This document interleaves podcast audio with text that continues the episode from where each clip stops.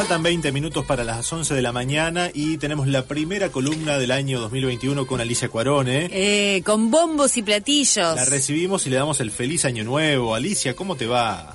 Pero ¿cómo les va a ustedes? Feliz año nuevo. Igualmente, para vos. ¿Cómo, sí, cómo feliz arrancaste? para eh? vos. Y bien, arranqué bien porque estoy en el campo, Ah, mira. eh, al aire libre y, y después de nueve meses de encierro esto es una maravilla. Claro, me imagino. Eh, y ahí disfrutando del sonido de las aves, me imagino, porque, bueno, es... De la naturaleza, La del- naturaleza. de los pies en el pasto, ¿no? Sí, de los, de los pies en la tierra, ¿no?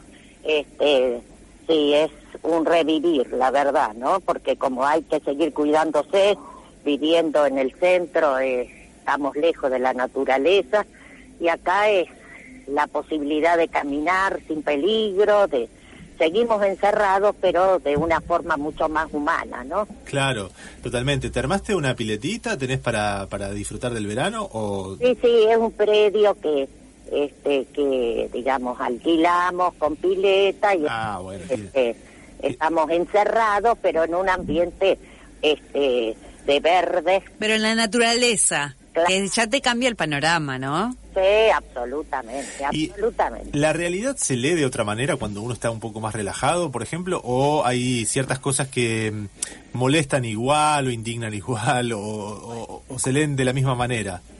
Lo que, lo que sigue molestándome a mí el calor, ¿no? Ah, este con verde o sin verde el calor es agobiante este este mes empezó con una ola de calor fuerte por lo menos acá este Sí. hace mucho calor. Pero este en realidad sacando eso que esté donde se lo eh, hubiera sufrido igual este las otras cosas que son posibles que no sucedan este son las que más molestan no por ejemplo lo que pasó no, con la barría que todavía ciertamente no se sabe cómo fue que este, esa cantidad de dosis de vacunas quedaron fuera de- del frío necesario. Este es una cosa que, que te indigna no Mm. que te revela que vos decís cómo puede ser Claro. Primero, la vacuna no es obligatoria. Segunda, la vacuna la estamos esperando de hace cuánto. Y con qué costo fue la espera. Y, y, y, y- y una persona que es capaz de hacer semejante cosa es incomprensible, ¿no? Eh, ¿Vos crees que es un episodio aislado? Digo, hay también una, una interroga- un interrogante sobre si eh, hay algunas personas o algunos sectores que quieren que el- la campaña de vacunación salga mal, que, que, no, que no funcione. Y está claro que este, a- atrás de esto eh, hay toda una combinación de intereses este, que pareciera que cuanto peor nos vaya, mejor para ellos, ¿no? Mm. Por un lado hay una guerra de intereses de laboratorios por un campo comercial este, eh, que está en disputa. Este, y por el otro lado hay fuerzas políticas que la única manera de hacer política, de tener intereses, es que al otro le vaya mal, a, a pesar eh, o a costa de que ese otro es todo el país, ¿no? Claro, no, y ha sido además la pandemia en general atravesada por eh, la, las- la- la política. Digo, si bien en algún momento parecía que eh, oficialismo y oposición se unían en la toma de decisiones, siempre de todas formas existió, ya desde el momento en que se tenían que definir las medidas de la cuarentena o las del distanciamiento o las del aislamiento, diferencias y politización del tema. Y ahora también con la vacunación, ¿no? Sí, no, eh, en realidad uno se, se, digamos, se molesta, se enoja, ¿no? Este, se indigna, pero en realidad, si uno lo piensa más calmadamente, se da cuenta que esta fue la forma sistemática y principal de hacer política de, del PRO, ¿no?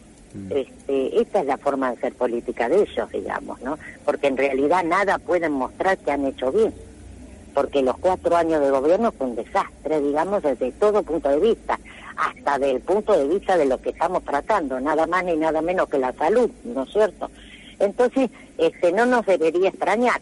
Por algo es que veíamos que cuando llegó el avión con las vacunas, veíamos todo un despliegue de seguridad que, que a cualquiera le llamó la atención, ¿no? La cantidad, el, despliegue que habían hecho este para para acompañar las distintas las distintas salidas de los camiones con las dosis Bueno, ahora entendemos con lo que pasó Olavarría, evidentemente también ellos estaban estaban pensando, el gobierno estaba pensando que podía correr algún riesgo, con el costo que esto tiene en lo humano y en lo económico.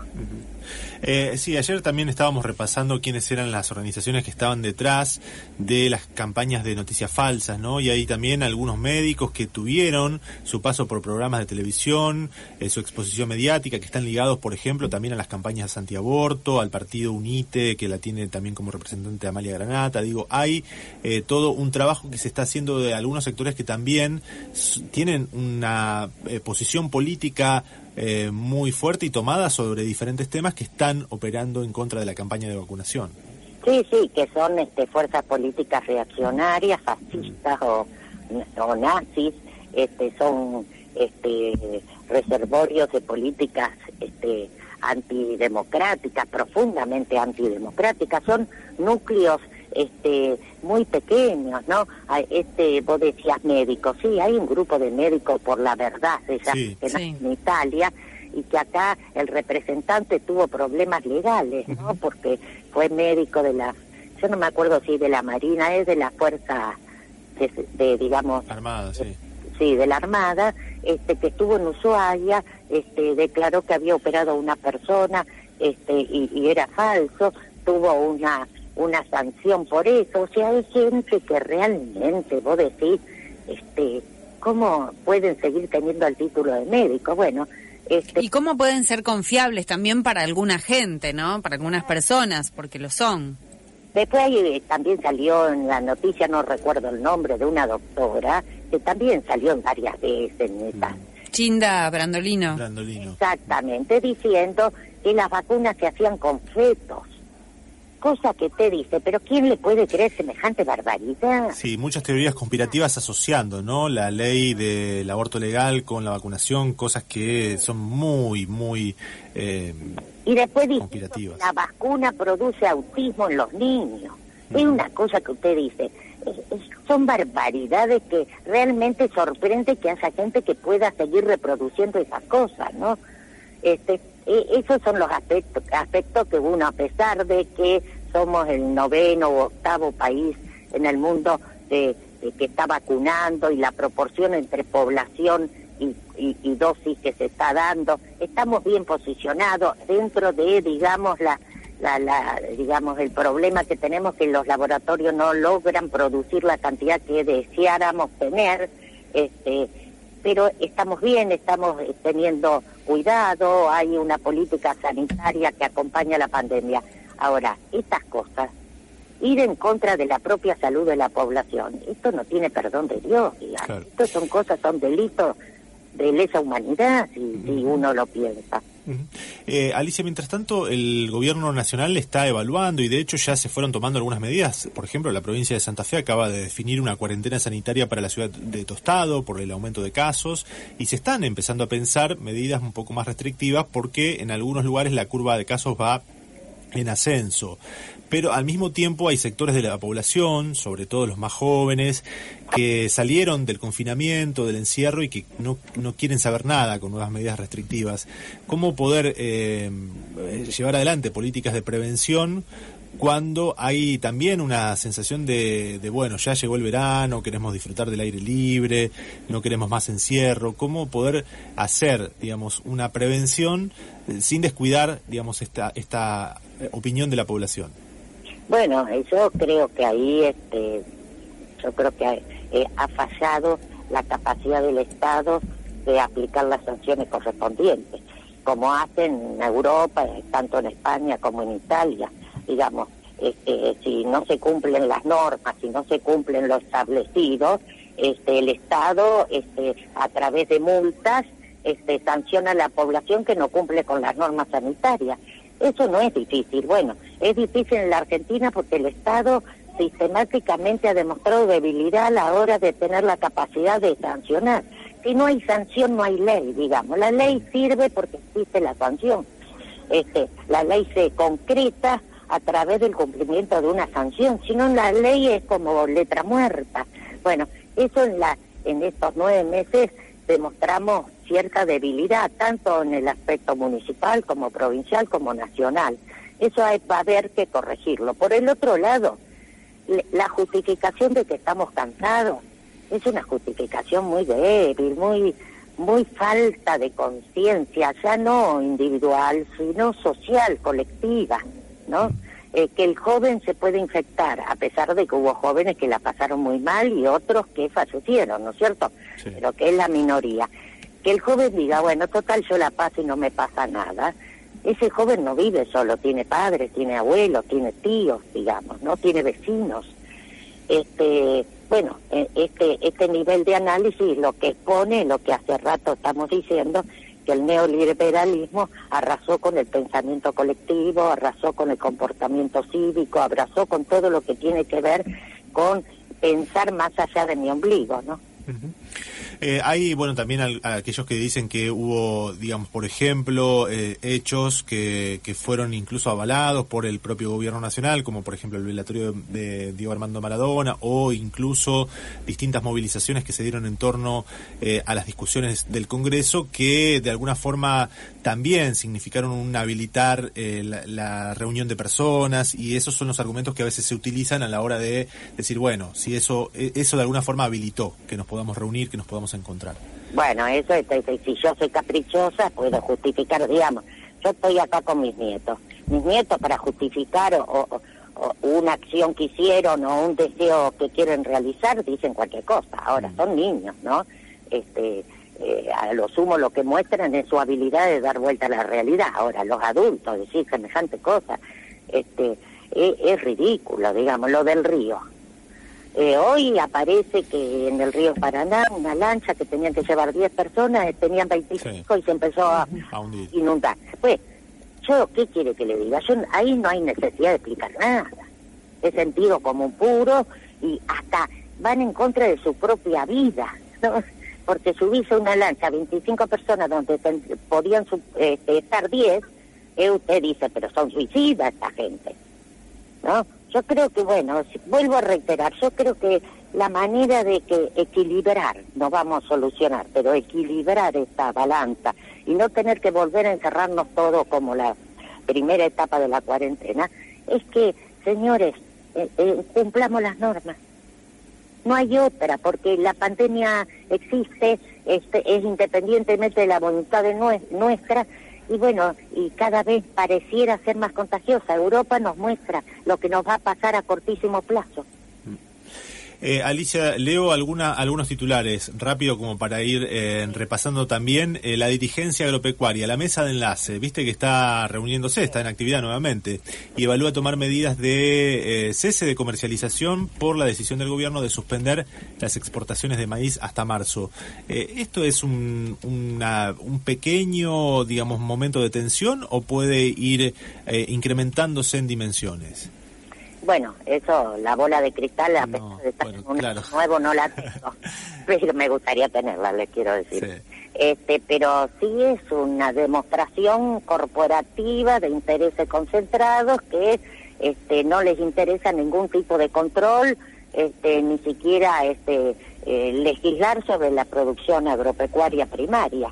Este, yo no creo que esto se eleve. Esto es transitorio, es con el maíz porque se está pasando una situación particular y hay que garantizar la producción interna de, maíz.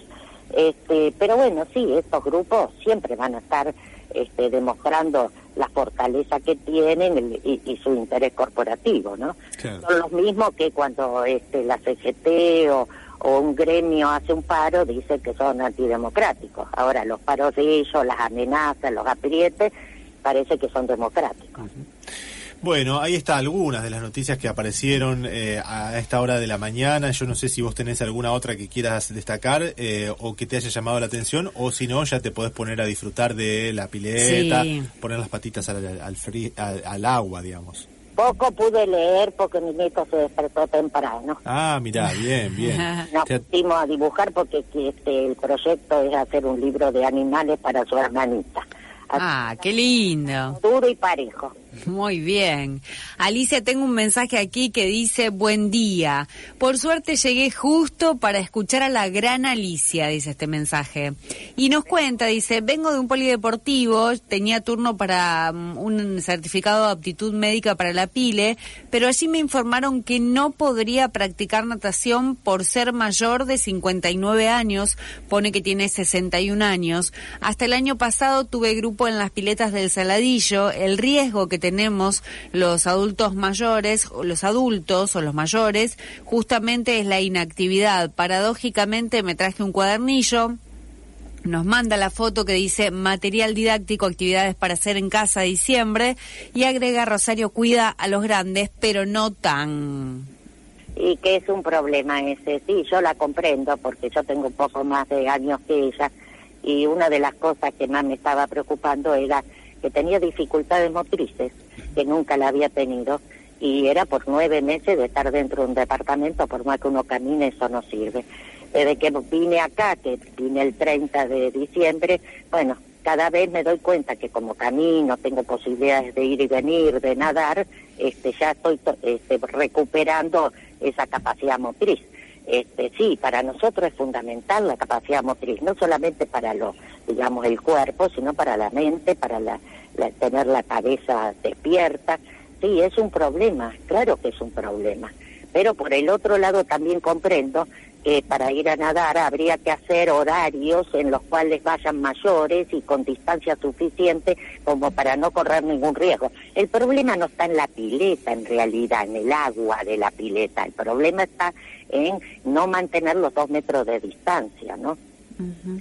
Bueno, y otro mensaje dice, la estupidez y el egoísmo no apareció con el neoliberalismo, la condición humana es anterior al capitalismo salvaje y al macrismo, dice un oyente. Es verdad, lo que pasa, la diferencia es que este egoísmo, este egocentrismo eh, siempre existió, pero este, estaban dadas las condiciones a nivel de sociedad como para no mostrarse tan abiertamente y usarlo como justificativo, porque era vergonzante. Hoy parece ser que es este, algo que mostrar, eso es lo que más llama la atención, ¿no?